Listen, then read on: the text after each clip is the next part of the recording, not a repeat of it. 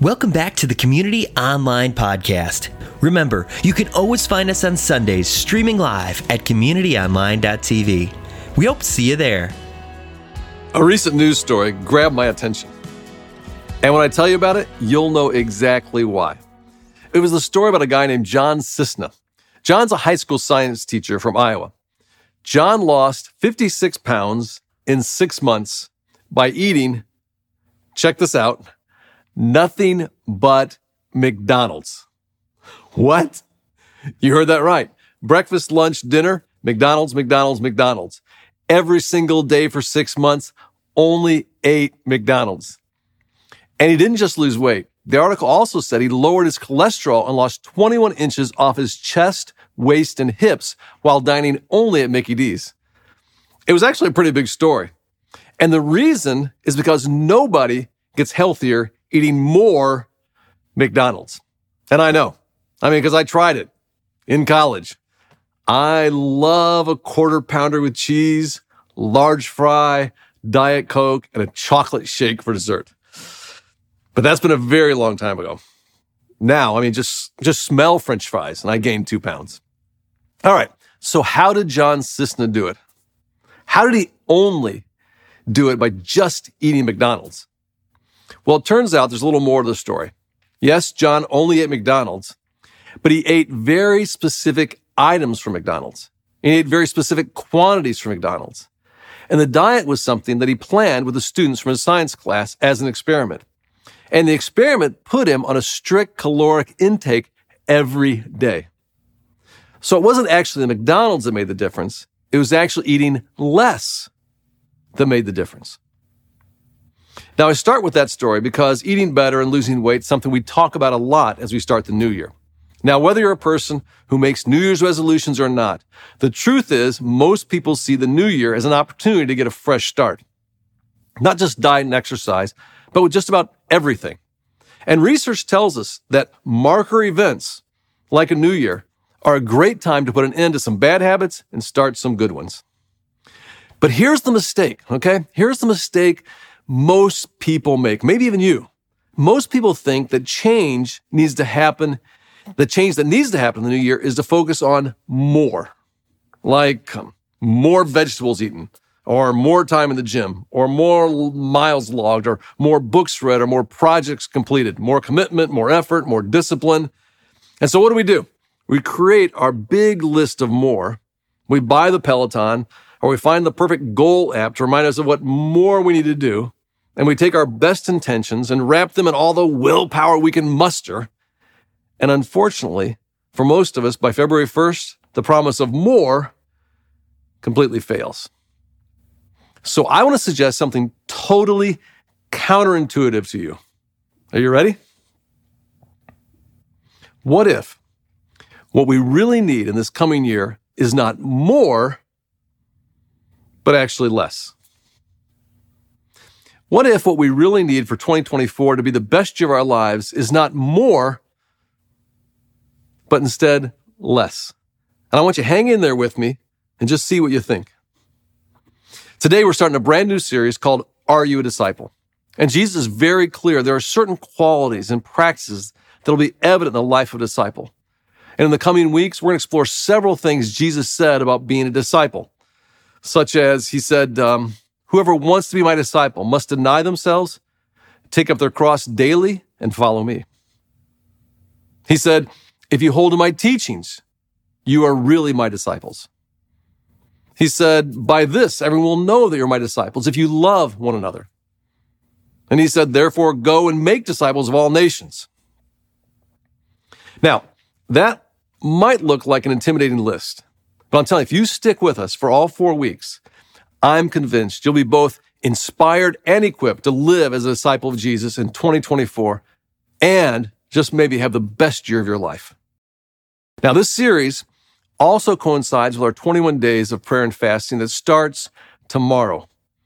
It's a time that we intentionally set aside this space to hear from God so we can do what he says. Because remember, remember what our definition of a disciple is? Our definition of a disciple is someone who hears from God and does what he says. Someone who hears from God and does what he says. Now, I'm going to talk more about those 21 days of prayer and fasting later. Now, to start though, I want us to look at the first, this first saying of Jesus. And Jesus very plainly lays out what it will take to be a disciple. And here's what he says. Luke 9, 23. Whoever wants to be my disciple must deny themselves, take up their cross daily, and follow me. Let's take a little time today. And I want to explore these three really what are supposed to be everyday activities of a disciple. Deny yourself, take up your cross, follow Jesus. All right, first, what does it mean to deny yourself? All right, here you go. Deny yourself means less feeding your own appetite. When I think of uh, denying myself, I think of becoming a parent. I mean, when Sue and I were newlyweds, we were dinks, you know, double income, no kids. So if we wanted to go out to eat, we went out to eat. If we wanted to do something fun, we did something fun. We didn't really think about saving or planning for the future. It was all about right now, what we wanted to do in this moment. And then came kids, Amy, Josh, and Caleb. And with kids, as many of you know, come the need for, you know, diapers and doctor's appointments and braces and music lessons and sports leagues and saving for college. And all of that meant a lot less eating out, a lot less doing whatever we wanted, whenever we wanted. I had to learn how to deny myself. And I tell people, you know, being a parent's exhausting. I mean, when they're in preschool, it's physically exhausting. Then when they're teenagers, right? It's emotionally exhausted. And then when you go to college, it's financially exhausting. And parenting is a season that teaches you, I think in many ways, self denial. And was it worth it? Absolutely. It was one of the greatest privileges and joy of my life to be a dad. But I had to learn how to deny myself. Author Richard Foster de- defines denying yourself this way Self denial is simply a way of coming to understand that we do not have to have our own way. Our happiness is not dependent upon getting what we want. Let that sink in. And I think that's one of the reasons our 21 days of prayer and fasting has been really important to me. These 21 days provide a specific window of time where I'm saying no to myself to create space to say yes to God. And specifically, fasting kind of disrupts some of my own comfortable rhythms and habits. And the discomfort that comes with fasting then serves as a reminder that I'm a disciple who denies myself so I can hear from God. I mean, if I'm fasting from social media, when I have that instinct, you know, to pull out the phone and start scrolling, I resist that and instead spend time with God, listening to God. Or if I'm fasting from sweets, when I get that sugar craving at 8 p.m. for some ice cream, I slowly back away from the freezer and instead reflect on my day. Uh, maybe I journal. Maybe I spend some time praying. If I'm fasting from coffee, honestly, you should probably just keep your distance. Even God's like, hey, Dave, go have a latte and get back to me. but, but fasting, fasting is kind of like, it's kind of like having a kid, at least for me. It's a way to grow your self denying muscles, to help break your compulsion to have to always feed your wants and your appetites. And our 21 days of prayer and fasting, like I said, it starts tomorrow. And here's the thing I want to challenge every one of you to join us. Every one of you. And here's the good news you get to decide what it looks like this fast. Maybe you fast from meals from sunup to sundown. I mean, that's exactly what I'll be doing. Or maybe you fast one day a week for these three weeks. Or maybe you choose to fast from social media or Netflix. Um, you to decide. You to decide what it looks like for you. But here's my encouragement choose to fast from something. I believe spending 21 days intentionally denying yourself, intentionally doing less, doing less to feed your own appetite could be the most powerful thing you do to make 2024 the best year ever. So Jesus says, disciples, they deny themselves, but then he adds, they take up their cross. All right, what does that mean? Take up your cross. I think this idea of cross bearing is very misunderstood. Um, later this month, I have an exponential board meeting in warm and sunny Southern California. And I've been telling people, oh, it's my cross to bear. A board meeting in Santa Monica, you know, in January. Ever heard someone jokingly say something like that? Or have you ever heard someone refer to a disappointing situation and they say with seriousness, well, that's their cross to bear. Or maybe the, to themselves, it's just my cross to bear. And see, when we use cross bearing like that, we mean it like it's a burden or trial that we have to put up with, that we don't deserve it, but we're going to get through it. And see, that is not, that is not at all what Jesus is talking about when he says, take up your cross. All right. So what is Jesus talking about when he says, take up your cross? First thing, we have to remember this. Don't forget this, that when Jesus told us, take up your cross, that was before he was crucified. Before he was crucified. So while this metaphor would definitely take on greater meaning after his death, it had a very specific meaning to his disciples then before his death, and it should for us today as well. See, crucifixion was reserved specifically for those who were offenders who'd been found guilty of rebelling against authority. Let me repeat that, okay? Crucifixion was reserved specifically for those who are offenders who are found guilty of rebelling against authority.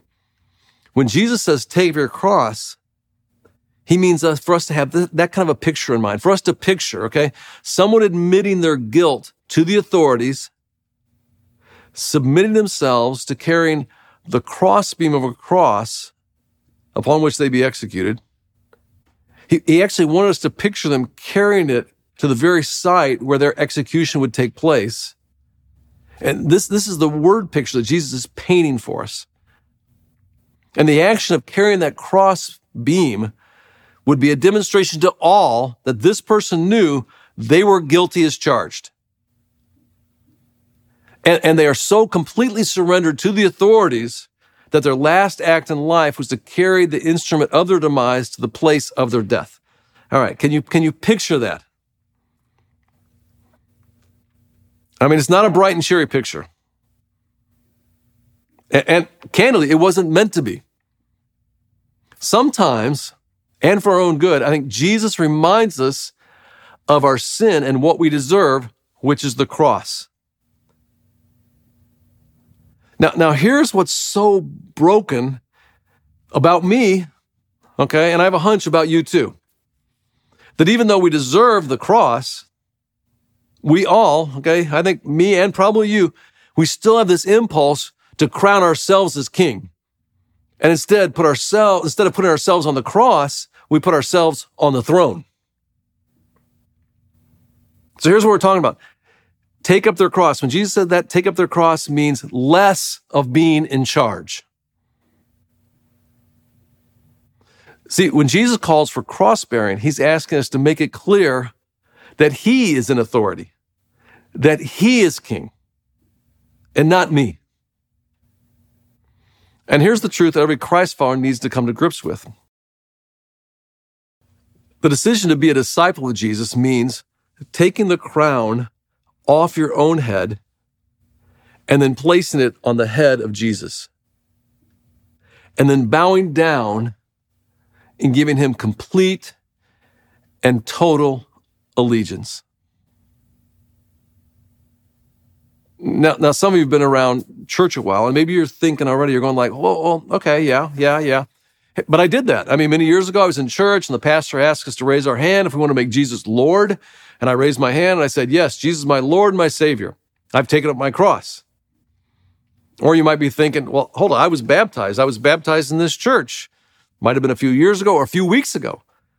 And you're thinking, I got baptized in front of a whole crowd of people. And I said, Yes to Jesus as my King.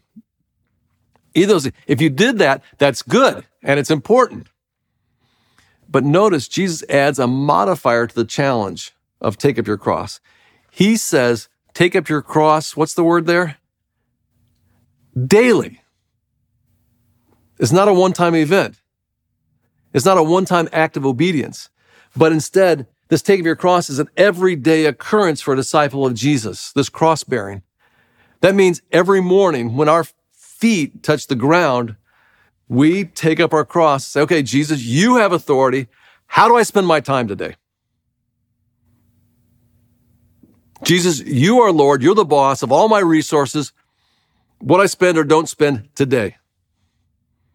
Jesus, you are king not only of my actions, but every thought that I have today.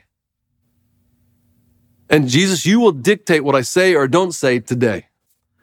And so, Jesus, I submit to you all my relationships, all my ambitions, all my desires, because today is another day where you are king and I am not. Taking up your cross is a daily choice to be less in charge. It's a daily choice to be less in charge.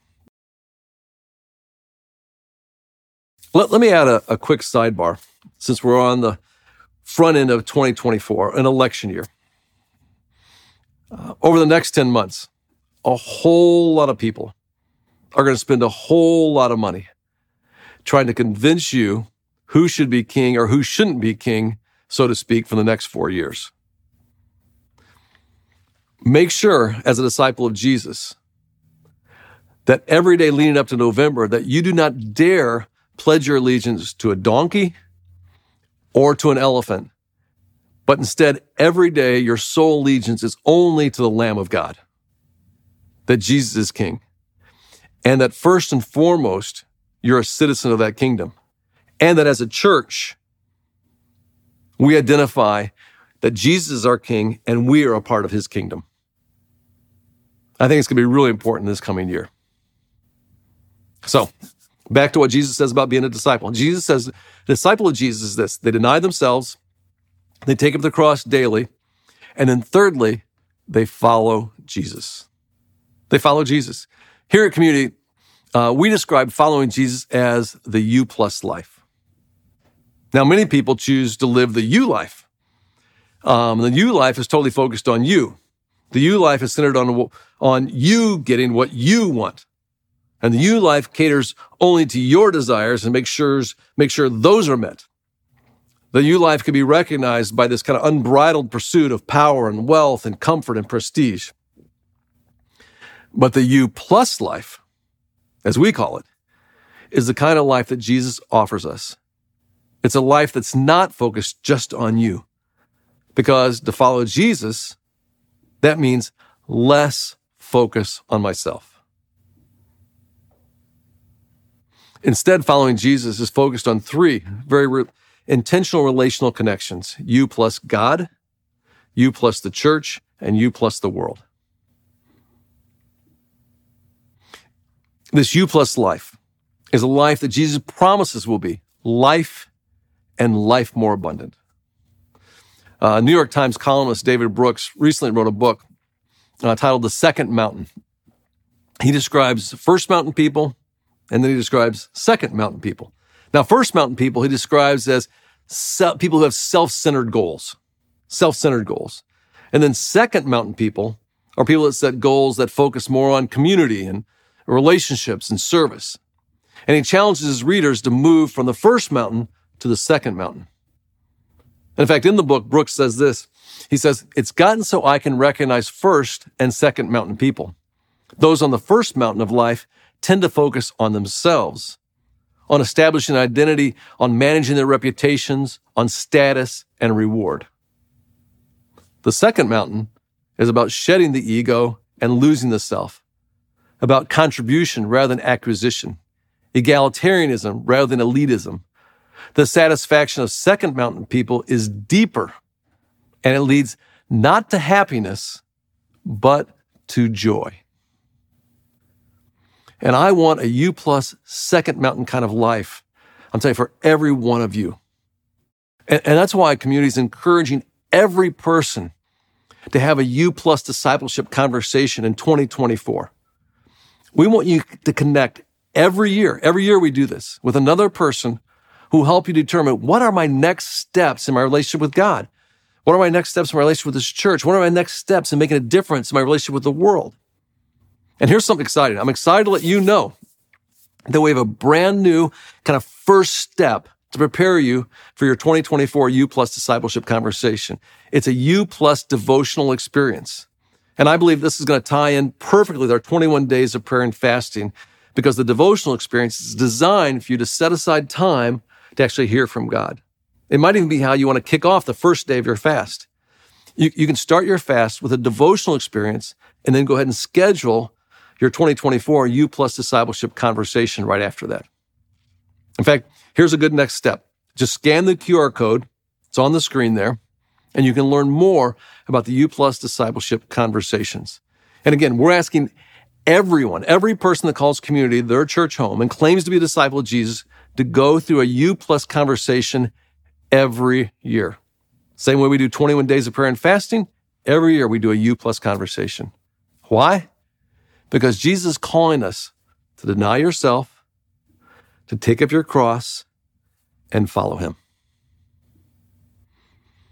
At the beginning of this message, we talked about New Year's resolutions and our tendency to try to build the life we want by adding more and more and more. Well, friends, let's make 2024 the year where there's less of us so we can make room for more of God. And so as we begin 2024, I want to invite you to join me and the rest of your church in trying less. Starting tomorrow, again, I'm emphasizing, starting tomorrow, we're going to begin 21 days of prayer and fasting, an intentional time where we do this. We deny ourselves so we can focus on hearing from God. Now, like I mentioned, I'm going to be fasting from sunrise to sunset every day for 21 days. Why? I'm doing less to make room for more of God. Maybe some of you could choose to do a similar fast, and that'd be great. Or like I said, maybe the best way for you to engage in these 21 days is to fast, you know, one meal uh, every week. Um, or maybe it's one meal every day. Or um, maybe you fast from sweets. Or you fast from social media or Netflix. You decide. Ask God to lead you in how you should participate in this t- year's 21 days and then do what he says. And when you get that craving, or your stomach growls, or you instinctively reach for the phone or the remote or whatever, let that be a reminder to connect with God. A disciple of Jesus is identified by their countercultural commitment to less. Friends, let's make 2024 the year where there's less of us to make room for more of God. We hope you were encouraged and challenged by today's message. Our mission is to help you find your way back to God. And by listening today, you've already taken your first step. And we'd love to help you take a next step in your relationship with God, the church, and the world. It's how we're all embracing the flourishing life that Jesus talks about, a life we call U. Visit communitychristian.org to take a next step, learn more, give generously, and plan your visit. We hope to see you on a Sunday soon.